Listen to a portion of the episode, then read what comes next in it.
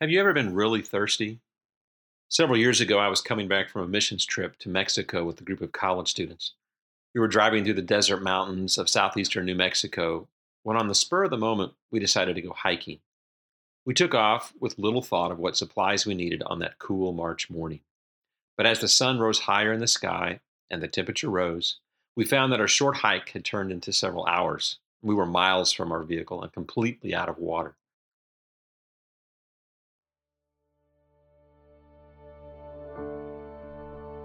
The thrill of the spontaneous hike was replaced by a survival mode mindset.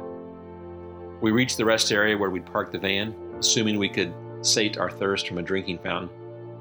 However, much to our disappointment, the water had been turned off for the season.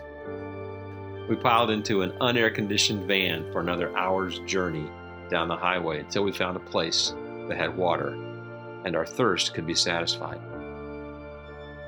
Have you ever been really thirsty?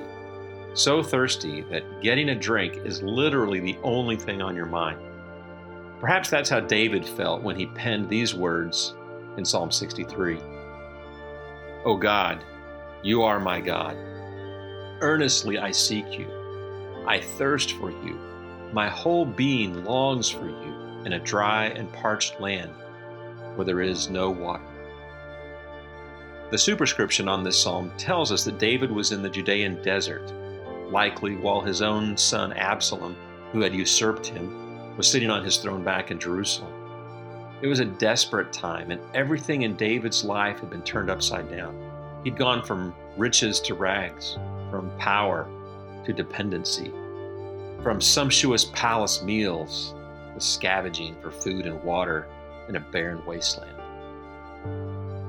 But what does hunger and thirst have to do with Advent? Let's be honest, this season between Thanksgiving and Christmas in our culture is a season of indulgence.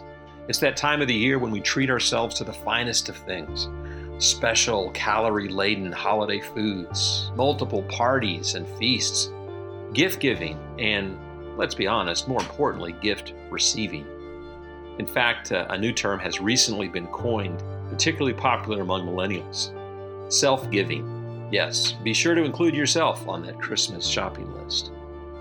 And so, in a land of abundance and in a season of self indulgence, how can we talk about being hungry, thirsty? How can we relate to David's desperation as he searches for water in the desert? When most of the seeking that we do in this season is done by typing in the search window of a website.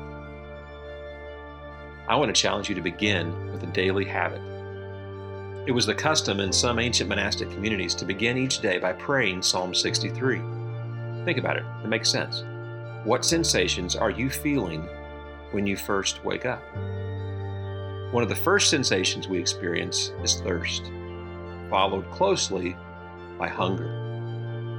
When I get out of bed in the morning, I head for the kitchen to take a few drinks of water as I start the coffee maker, while my next thought turns to what I'm going to have for breakfast.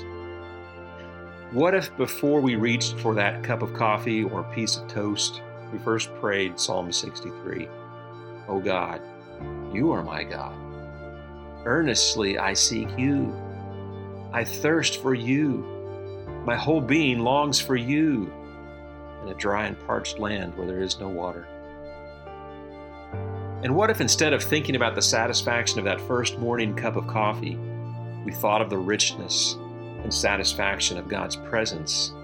As David continues, I've seen you in the sanctuary and beheld your power and your glory.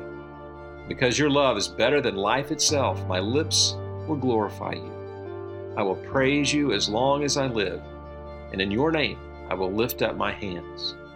I will be fully satisfied as with the richest foods.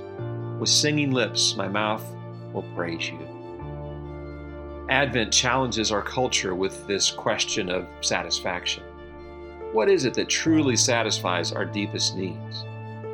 According to researchers, the average American spends over $900 on Christmas gifts for friends, family, and themselves. The assumption is that such consumption and indulgence will lead to greater happiness. And certainly there is joy and happiness during the holidays. But does it truly satisfy the soul? David speaks of a soul satisfaction that transcends the fullness of a stomach after Christmas dinner, of a richness that's greater than a pile of presents under a tree. And the Advent season should serve to remind us there's more to life than it appears. In fact, there is something better than life itself. David says that God's love, his chesed, his faithful love, his covenant loyalty, is better than life itself. The Advent season reminds us of the historical reality of God's faithful love. That love comes to us not as a theological proposition, but as a person in flesh and blood in Jesus Christ. His presence is what truly satisfies the soul, and we eagerly await His coming. Advent is a season of seeking, of thirsting, and of hungering for God's presence as our material abundance is contrasted with our spiritual poverty. So, as you awake each morning of this season, experience your hunger and thirst as a reminder to seek your satisfaction first in God's presence, to see Him in His holy place, to behold the power and glory of His only begotten Son, and assign ultimate value to Him. And then you will find peace and satisfaction for your soul.